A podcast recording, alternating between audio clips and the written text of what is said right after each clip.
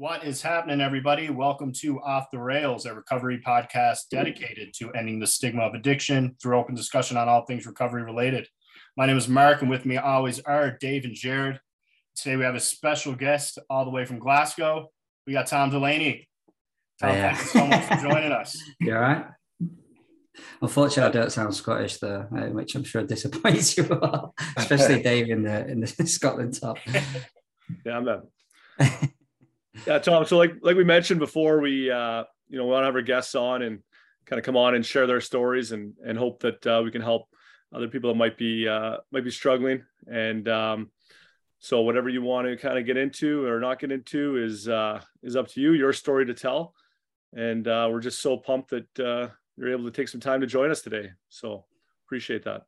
Yeah, no, um, yeah, it's an absolute honor um, and a privilege to to come on your show and, and, and more importantly talk about addiction because as I'm sure you guys are familiar, you know, it's such a stigmatized and demonized subject that as soon as you mention it, it's, it's very taboo and no one wants to talk about it. And a lot of that is because of the sort of negative thoughts that we instantly have when we think about addiction.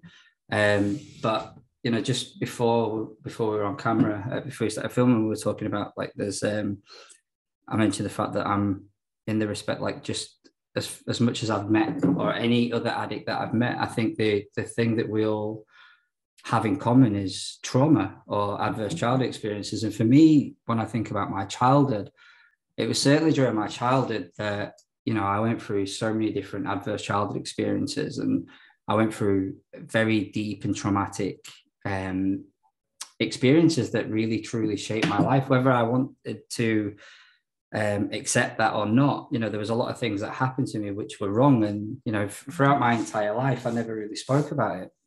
Um, and the reason why I guess I didn't speak about it was because I, I was brought up in a, a strict sort of Catholic Irish family. Um, and I was born and raised in Ireland in a beautiful place called Nenagh in Tipperary. And my parents, both Irish as well, sound Irish though still. and um, we relocated from Ireland to London when I was around about three or four years old.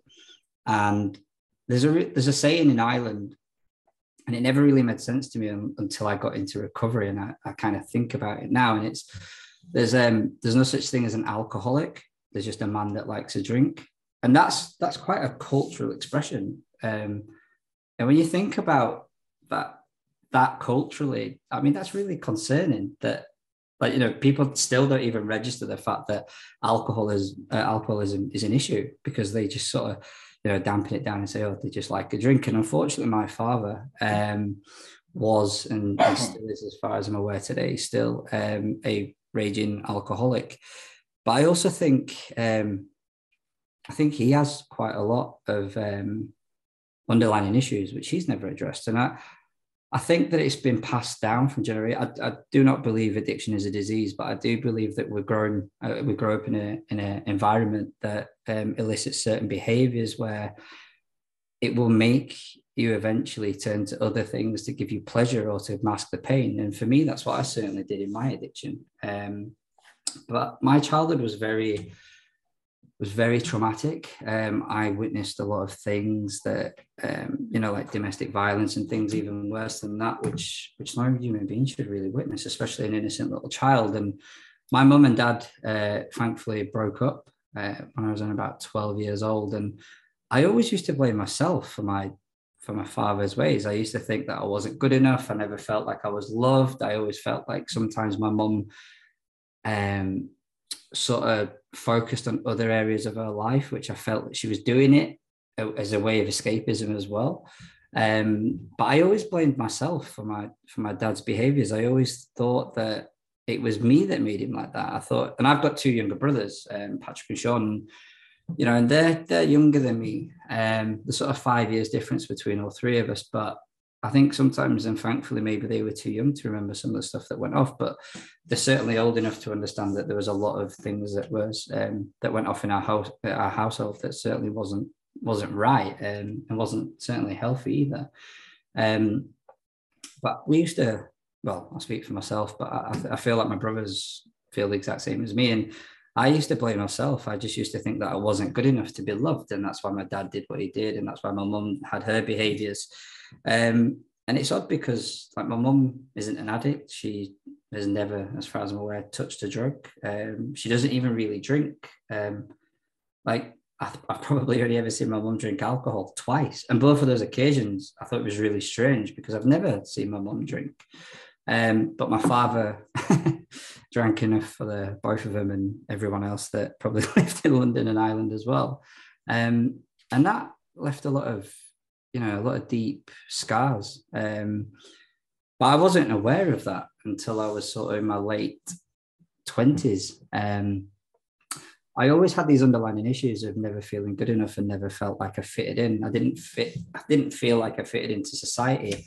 Um, but especially I didn't feel like I belonged in my family. I always felt that I was the odd one out. I always felt that um, it was my fault. I always used to blame myself for my, my mother and father's relationship breakdown. I used to blame myself for my father's addictions because I used to think that, I mean, it was, I haven't spoken to my father in years, but as far as I'm aware, he's still the same person pretty much. And he still gambles as well. He's a chronic gambler.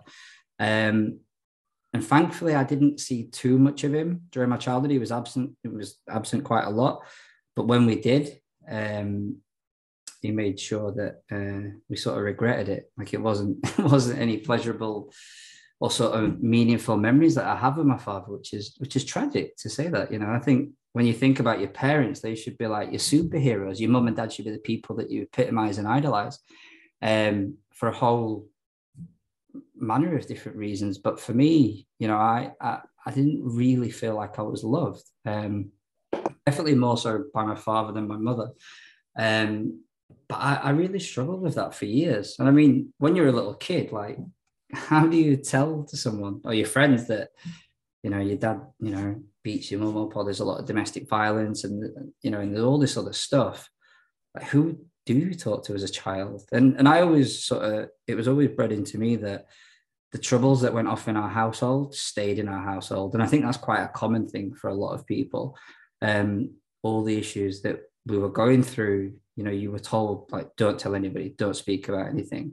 Um, you know, and I was warned by my father loads of times after certain things that happened. You know, I was told never to say anything. So I was, you know, I was shit scared. um, but I think mentally, I tried to block a lot of the pain out by acting out in other ways. So when I was a, a child, I was I was quite intelligent at school. I didn't really struggle academically, but I did have, I guess, a few behavioral issues. Um, I wouldn't say I was a naughty kid, but I was certainly like a class clown, and I thought I was a little comedian. And I would, I would be very challenging to teachers. Um, and it wasn't until a few years ago actually that I realised but I think the reasons why I was so sort of abrupt and um, resistant to adults or teachers, because for me, they're representing an adult. And my father was such a, a pain in my life that I think the only way that I could take it out was I viewed the teacher as an adult figure like my father. And I knew that I could get away with sort of back chatting to a teacher and I wouldn't get punched in the face. Um, whereas if I did that to my father, you know, um, that would have certainly happened and, and at times did happen. Um, so I, I, wasn't, I would say I was particularly naughty, but I was definitely a class clown and I always used to try and make everyone laugh. And I think ultimately I just wanted to be loved. You know, I wanted everybody to like me. Um, you know, and I, I never really suffered with, you know, I was never really bullied at school. I guess to a certain degree, everyone's exposed to a slight form of bullying in some way, shape, or form, uh, whether it be like mentally or physically. But um, I don't think there was anybody at school that could have done anything half as bad as what my father did to me or what my stepdad did to me uh, later in life. You know, so thankfully I never did, but all of my issues were at home, you know, so it didn't really matter if I got bullied at school because I'd go home and I'd get far worse. Um, but school was I think most kids hate school for a variety of different reasons. But for me, I actually I loved going to school because when I went to school, I wasn't at home. I wasn't terrified or anxious about my father coming home, or would he be going to work, or would he be coming home? Would you know constantly hearing my mum and dad shouting and screaming at each other? Um, you know, I, I witnessed some terrible things as a child, but like it's really weird because sometimes at school you're asked like what's you know like a, a, favorite memory or like what's something that like inspired you and, and i tell this story um, so as well as being a student, I'm also a public speaker, and, and so when I do my talk, sometimes I share this story, and everybody's always really baffled by it. But like one of the happiest memories in my this will sort of give you just an insight into how my childhood was, but one of the happiest memories of, of my childhood was unfortunately um, my father used to be um, you know, very sort of violent and abusive to my mum especially. Um, and i remember on this certain occasion he came home drunk and they were arguing as, as always. And um, he punched my mum and he like it, like i know it hurts her anyway and if you punch someone with intent it generally seems to hurt. Um, but it, it sounded like it was a lot harder and a lot more um, abrupt than, than normal. And um, she, she managed to get off the floor and she ran straight into the kitchen and my father chased her. Um, and my mum actually grabbed a kitchen knife um, and pinned him to the fridge and, and, told him if he didn't fuck off that she would kill him. And if she didn't kill him then she would slit his throat in his sleep. Now that might sound really like some out of a horror film, but that is literally one of the happiest moments of my life because for the first time in my life, I saw my mum stand up for herself. Now I don't condone violence, but you know, I think in that instance she did the right thing, and I've got no doubt in my mind that my mum would have killed my father if he didn't leave. And eventually, my my dad shit himself because uh, he was a, you know, bullies aren't necessarily um, brave people. That's why they tend to be bullies. But um, he left, and um, you know, he tried to worm his way back in. And my parents had a habit of breaking up, getting back together, breaking up, getting back together. And I think my mum did it to try and keep us together as a family. But ultimately, it was just the wrong decision each and every time. You know, you say it would change, and you know, you'd have all probably all good intentions of actually changing, but you could just never do it. Um, and there's a whole, you know, there's a whole variety of reasons for that as well. But um, ultimately, we we ended up moving. So I lived in, I grew up in Hackney in London, uh, from like three, four years old to to being about 12 and then we moved from london to south yorkshire uh, in Barnsley, which is like this sort of weird accent that I've got now. So I went from having an Irish accent to a Cockney accent to then this like Northern English accent, and now it's a little bit messed up. But um, for the first time, you know, most people, I think, when you're a child, like like when your parents break up, it's like a really big deal, and, and generally speaking, it's quite a traumatic time. But it, it wasn't like that for us. Um, we loved it and you know, I can speak for my brothers and my mum when I say that we absolutely loved getting away from my father and getting away from London. Um, you know, London's a big city. Um, we went, we moved to a house that had like a front and back garden, and all of this was like a completely new experience. Um, you know, and I wasn't scared of meeting new people um, or changing schools or going to a new school or or any of that. You know, ultimately, I knew that we were moving to get away from him and that was the best thing. You know, that was the best thing that my mum probably ever did. But unfortunately, um, it was only good for about a year or so. And unfortunately, she met um, another guy, and my mum seems to have this type, um, which is all sort of like just. can I swear? Is that oh, no. um, just wankers, basically, just like complete assholes that they're all severely messed up in their heads. Um, they've all got issues with substance abuse. Like generally speaking, she goes for the same sort, which is like alcoholic gamblers um, that are violent and abusive. And she met this guy who seemed obviously nice at first, but again, you know, he had his own issues, but that isn't a justification of of how you act. I mean, we've all got issues, but doesn't it's not an excuse for how you act and treat others. Um, and he was not not as much like physically violent, um, but mentally worse than my father.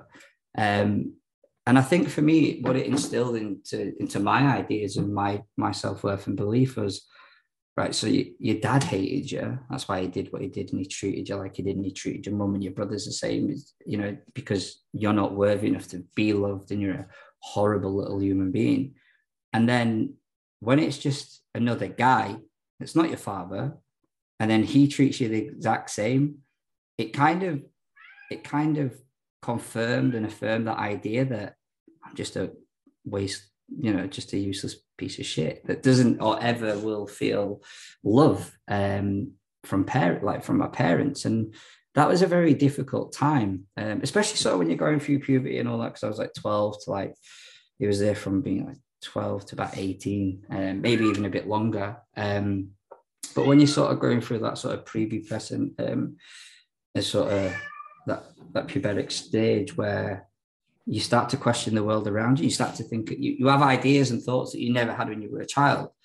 And I always used to sort of think about how I was treated, and it used to it used to really affirm the idea that I was useless. You know that I, I didn't deserve any happiness. I didn't deserve to be loved. I actually deserved being bullied and treated like the way I was. Um, you know, and, and I still talk to my mum to this day, and I love mum to bits, but sometimes we have a, a very difficult relationship. Um, but you know, we work together at it. You know, it's whereas with my father, we just don't speak, and, and I think that's that's tragic. Um, but I think also I'm old enough now and, and ugly enough to know that you know I hope he changes. I, I, I wish I'd, I'd, fucking love it if he did. Um, I really would, but I, I know it's very pessimistic. But for me, it's just easier if I just accept the fact that right, he's probably not going to change. And as Trump, you know, as as as sort of devastating as that is, at least I'm not sort of building my hopes up and having them crushed because I did that all my life. You know, I've always kind of hoped that my father would change, or there's been times when I've sort of like moved back to Ireland for a while, um, or I moved back to London sort of in my late teens, um, early 20s, and I thought that I tried to build a relationship with him, um, and it just it was just horrible. Um, like it, it's so uncomfortable. Even when I was with him, it was very uncomfortable. Um, and, and it just made me feel very on edge. You know, I as much wants to, as much as I'd love to hug him and you know wish everything was all right. On the same hand, you know, on the other hand, sorry, you know, I'd, I'd love to punch his face in and not stop. Um, so it's a very, you know, it's very disturbing. So for me, I just cut my ties, and, and it's easier. And you know, for me, in some respects, it's easy because I'm not hoping. You know, I hope that it does change, but um, you know, unfortunately, I, I can't see it. Um, and it's a shame, you know, but you know, that's that's his choice and it's what he wants to do. So, but yeah, so I moved around a lot. Um, sort of, I ran away from home quite a few times as a child, so in my teenage years. Um, and until I was like sort of 16, 17, I moved out from home. Um, I hated being at home because we'll just call him my stepfather, even though he isn't. My mum, him, and my mum aren't together anymore. I haven't been for a long time, but he had that role. Um, you know, he, he, had a, I guess, an element of responsibility, and also someone that I should have looked up to and admired in some way, shape, or form. But um, no, there wasn't any of that at all. Um, it was horrible. Um, and he had two children with my mum, my little brother and sister.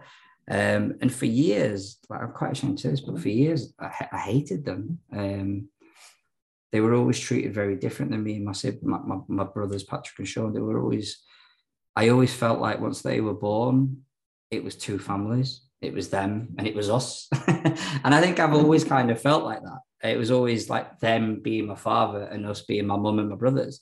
And then it had transformed from that to it's them, which is this bloke, my mum, and their new kids. And then it's me and my two brothers. Um, and I thought when I left that the troubles would have stopped. Um, but unfortunately, they didn't. Um, so rather than him bullying and tormenting me and doing the things that he used to do, he then started to bully and you know be quite violent and abusive, uh, physically abusive um, to my brothers. And I never knew about that. And years later, my brother told me, and I cried my eyes out. Um, and I felt I felt disgusted that I should have been there to protect him. And I kind of ran off to London, started a new life, and they were going through what I was going through. I thought it was just me, and that when I keep saying that because I did think it was just me. I just thought it was me that didn't deserve any love or any attention or or any kindness or compassion or anything like that. But um, I think my younger brother, especially Sean, like it's brought us like really close together, especially now I'm in recovery. Um, but eventually, you know, it, it, drove me, it drove me away from my family, it drove me away from myself, and it, you know, eventually it, it drove me into choosing drugs, which is quite weird because I think as a child, if you ever met me as a child, I was always against drugs and alcohol because I assumed that if you drank, you turned into my dad um, or you turned into my stepdad. Um, and they weren't nice people. So for me, I I wasn't one of those kids that like would drink on a school field and you know run away and sort of drink or come home and sneak in. And that wasn't that wasn't me. Um, but then I eventually, I think I was at I was at college. I was at Barnsley College, um, studying fashion design and textiles, and um, I got introduced. Like at this point, I would go out and drink every so often, but it, to me, it wasn't drinking. What it to me, going out and sort of living in that environment and being young, I had friends. So it, it was a, a, completely new social circle for me. And I had a bunch of friends that I felt loved. I felt a part of this little group. I was going to say gang, that might be the wrong word. Um, but like, you know, I felt part of this little group of people. Um, and I loved going out and meeting new people and just chatting shit and, you know, trying to forget about all my issues and, and just sort of living in that moment of being away and being free.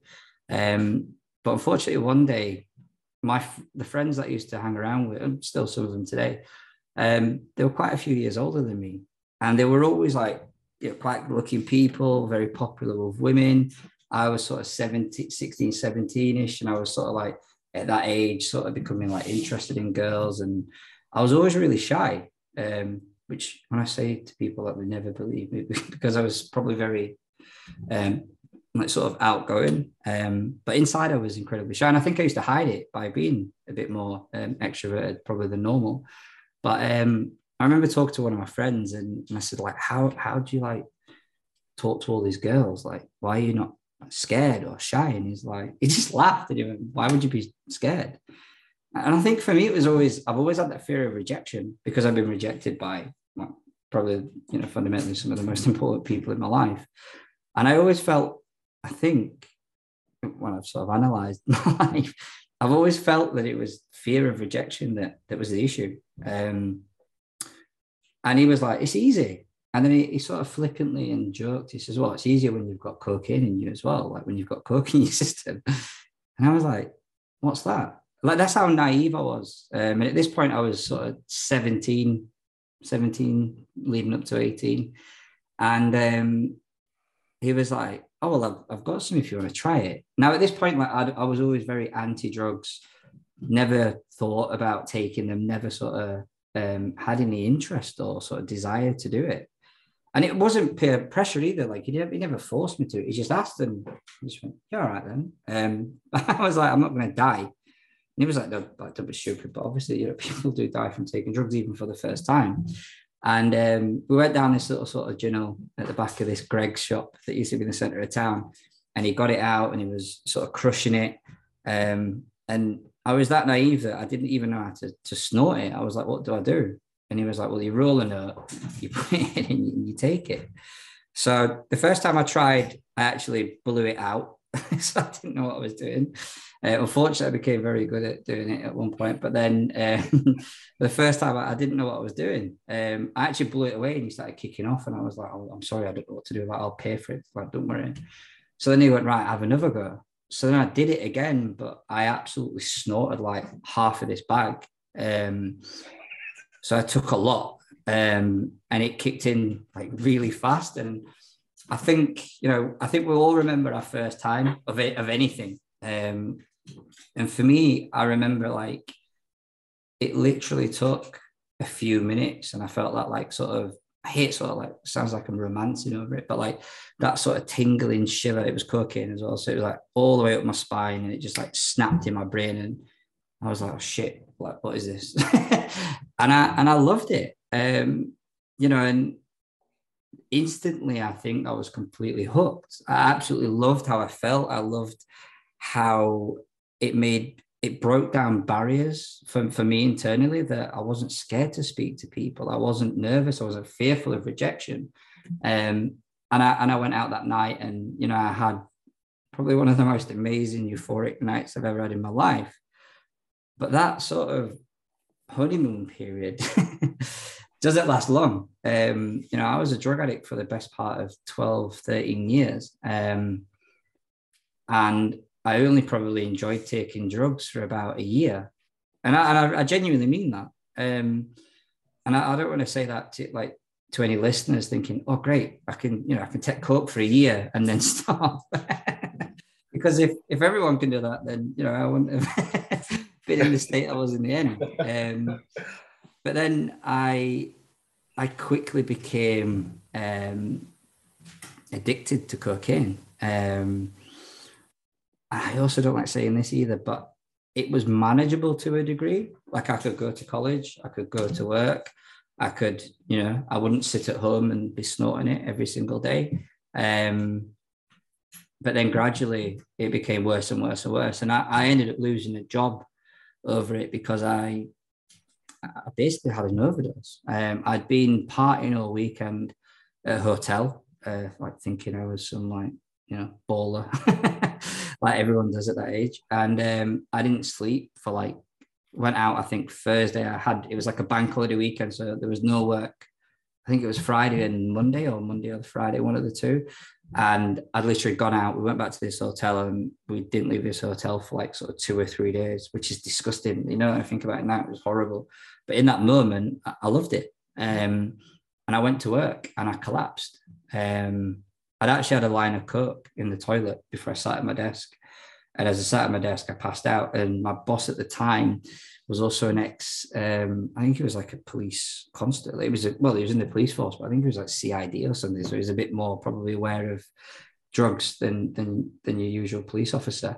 Um, and rather than helping me or talking to me, um, I got sent to hospital. Once I got discharged, um, I had a voicemail from him saying, look, you're fired. Don't bother coming back. Um, if there's anything you want to collect from your desk, then you know I'll send it to you. Uh, do not come to these premises. That's it done.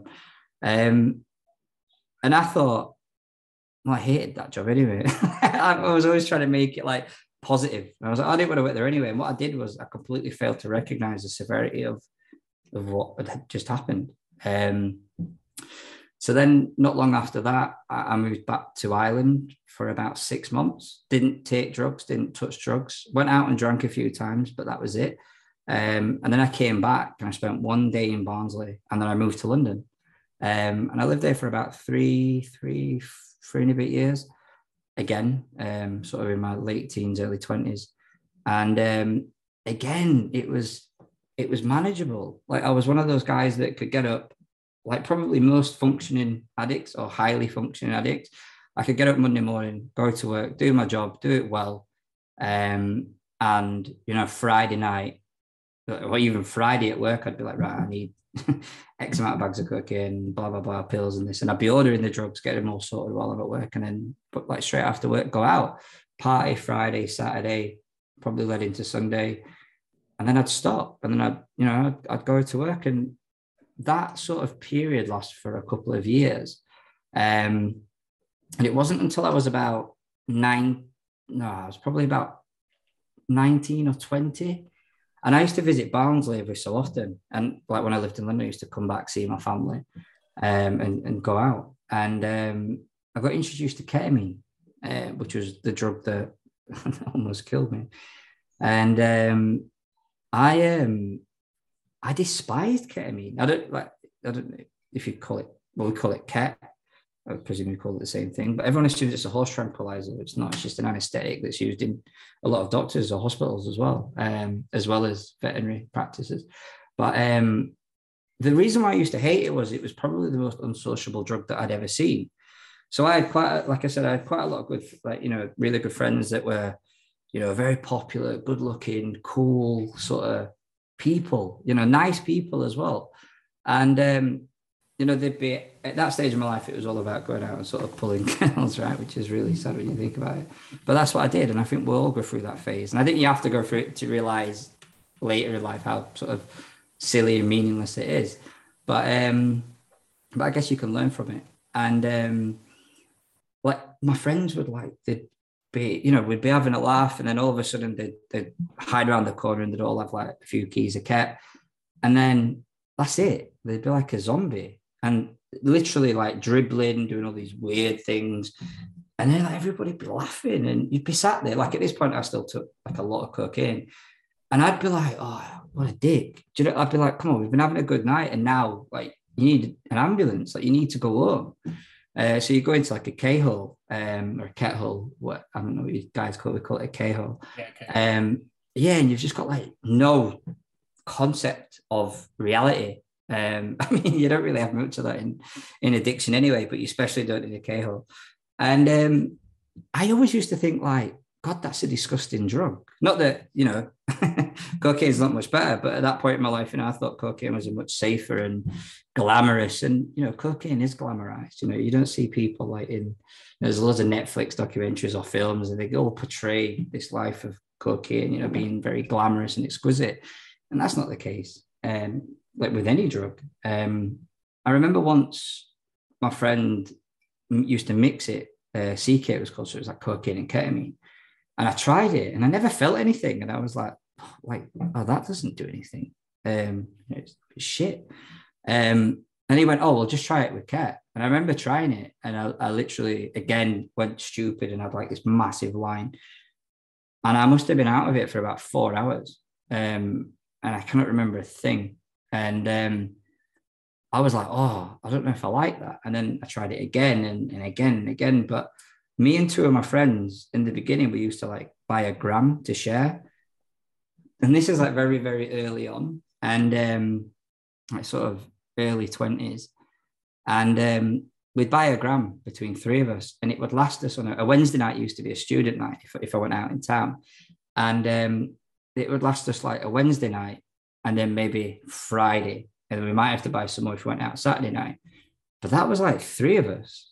Um, and like all things, you know, you become um, accustomed to it. You know, so the the tolerance in your body and everything else, your mind and your body builds up um, really quickly. And I went from sort of in the beginning where a gram would last me and three two of my mates like two nights, possibly three nights out. You know, and we wouldn't do it for the day, so we'd save it just purely at night, and that was that. Um, to then, you know, at my at my worst, the day I ended up going to rehab, I sniffed 36 gram in 10 hours, um, which is 3.6 grams an hour. And also, I was traveling to Scotland on the trains to rehab as well. So, if you can imagine, like, I had to catch five separate trains and I was up at 5 a.m. and I didn't get to rehab until I think midday. And I, from from buying it, it had gone and it was in something like 10 hours, a 10 hour period. I sniffed an ounce and a quart. Um, and if you'd have seen me, like I was six stone and dying, but I wasn't fucked. Like I wasn't out of it. I, were, I certainly wasn't in a ket hole. Um, and that, like, I, I went through a stage in my life of sniffing like ounces a day, just going through it. Like as soon as I got up, and we used to call it like death lines, um, which ironically eventually ended up like that. And um, I remember once I snorted, I think it was a meter line off my friend's kitchen table. Um, and he was a quantity surveyor. So he had like one of them meter stick things. And I was like, no, I could do this. And like showing off, which is obviously not something you want to show off about. Um, and I snorted it and I was, you know, I was fucked for about two or three hours. But we we kind of thought that that was amazing. You know, we thought it was amazing to to be able to snort that much or to go out and do it. And you know, there was a lot of unfortunately, I got involved in like the dark side of of drugs as well, where you know I, I became a drug dealer through sort of my late, well, sorry, um, sort of early twenties, and I ended up like just buying a bit extra, or I'd like buy an ounce to sell to my friends, so I could get like you know four, five, ten gram for free and make a little bit of money. I never started doing that because I wanted to be a drug dealer, you know. And I, even at that point, I never imagined myself or viewed myself as a drug dealer. I just saw it as, well, all my mates are taking it. We're always messing about trying to run around and get it. So if I just get it, then everyone can just get off me and we're all out together and it's just easier. And obviously, then I, I make a bit for myself and that pays my night out. And also, I get, which is the, the real reason, which was I got free, plenty of free drugs. And I went from sort of dealing like, you know, grams on a weekend um, to kilos a day um, within a six month period. And unfortunately, um, it ended up I mean, I think when you get involved in addiction, especially when you get involved in addiction, but when you get involved in dealing drugs, I, I don't think that story like ever ends well. um, I mean, if you look at Pablo Escobar, it really end well for him, or any other drug dealer. Like, it always either results in death or prison. Um, and generally speaking, that is how it, you know. I, I don't know anybody that could be like, oh well, I haven't gone to prison or didn't get stabbed or anything like that. Um, it's always very grim. But um, I ended up um, being robbed, and I got held at gunpoint um, by a bloke that actually owed my friend quite a lot of money through drugs. Um, and he'd been set up, but unfortunately, I lived with this friend at the time, and um, said friend wasn't in. I was, and I was kitty because I'd been rock climbing all day, and I came back and I wasn't going to go out, and it was just me in the house enjoying the quiet time, being on ket. And uh, there was a knock at the door, which I thought was weird because our door was never locked. Uh, as I walked down the stairs, I only had a towel on as well, so I was naked. Um, and as I opened the door, he kicked it in and it knocked me flying. It also knocked my towel off. So not only was I being held at gunpoint and robbed, but I was stark bullet naked um, and kitty, which is weird, not just for him, but also for me. But hopefully it was more weirder for him than it was for me. Um, and then he ended up, you know, he took loads of, he took, um, I think it was about six or seven kilos in their house at the time, um, which they knew were there because they'd ordered more drugs. That was that's how they knew it was there. Um, and they stole all the money as well. Um, but what happened was when the, the getaway driver drove off, he was Ketty as well. Um, and he drove, sorry, my cats. and um, when they drove off, the driver didn't have his lights on. And it was nighttime when it happened. And he was driving like an idiot all over the road. And it just happened that a police car drove past. Um, and saw them driving erratically and obviously with the lights off, which was dangerous.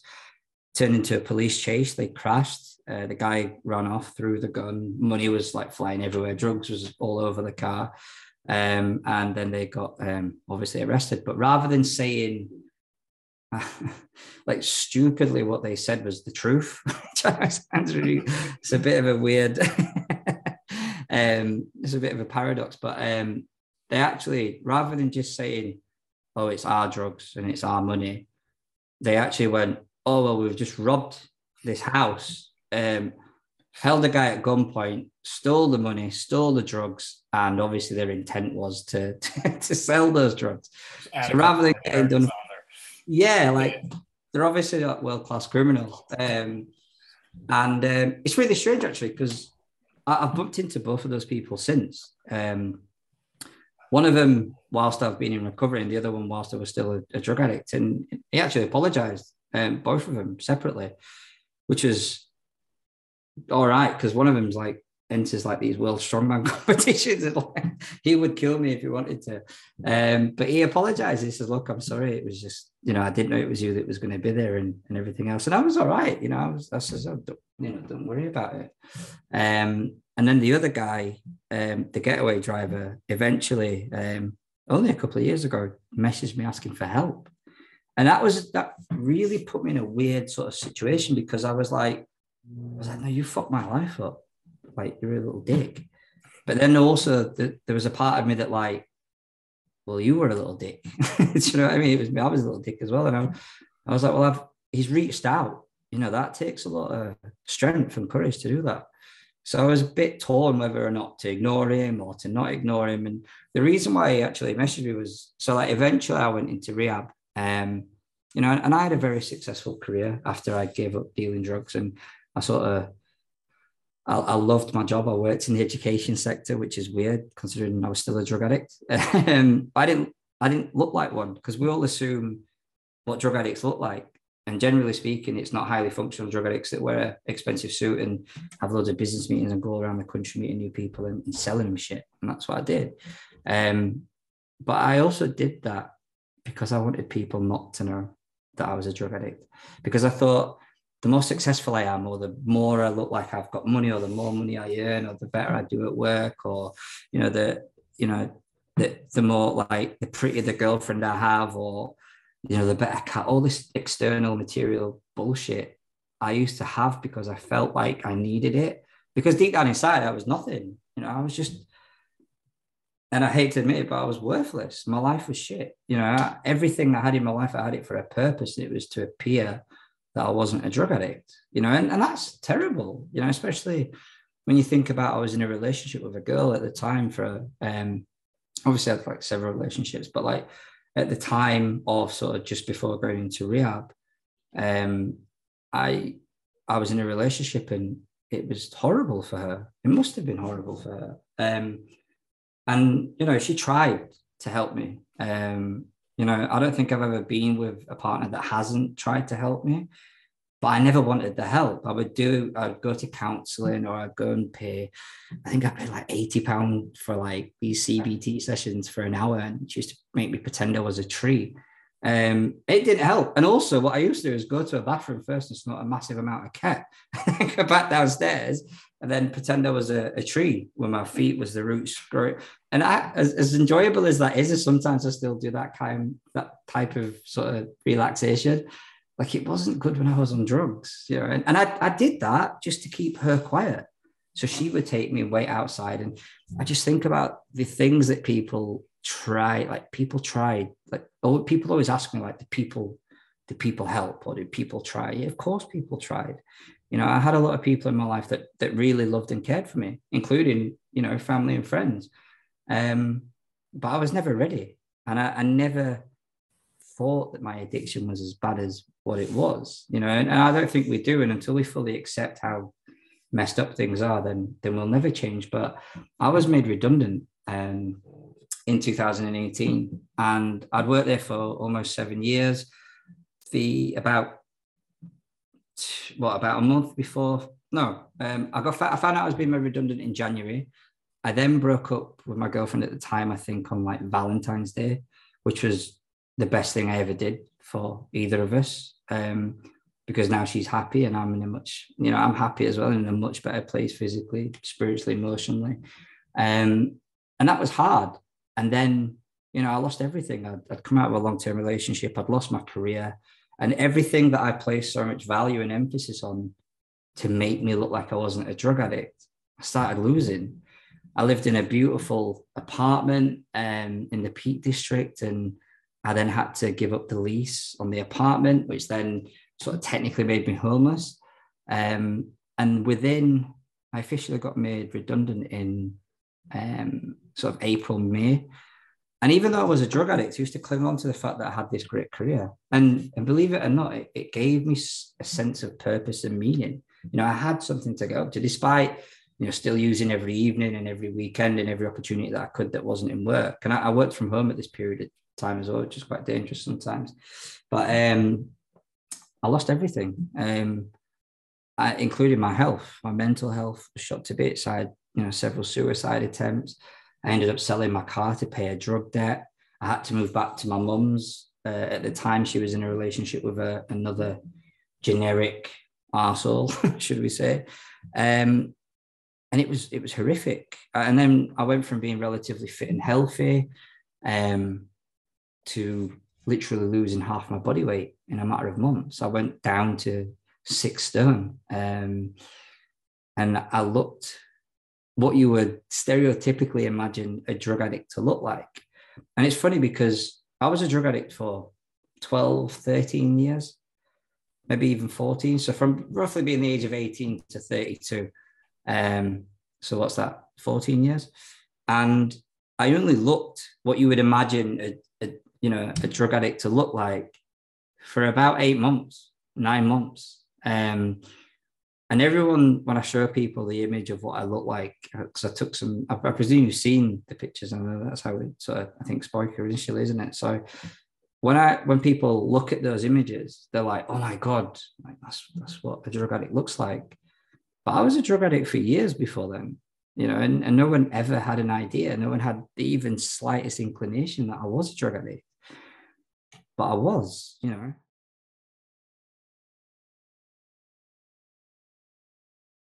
What's happening, everybody? Um, I hope you're enjoying Tom's episode so far.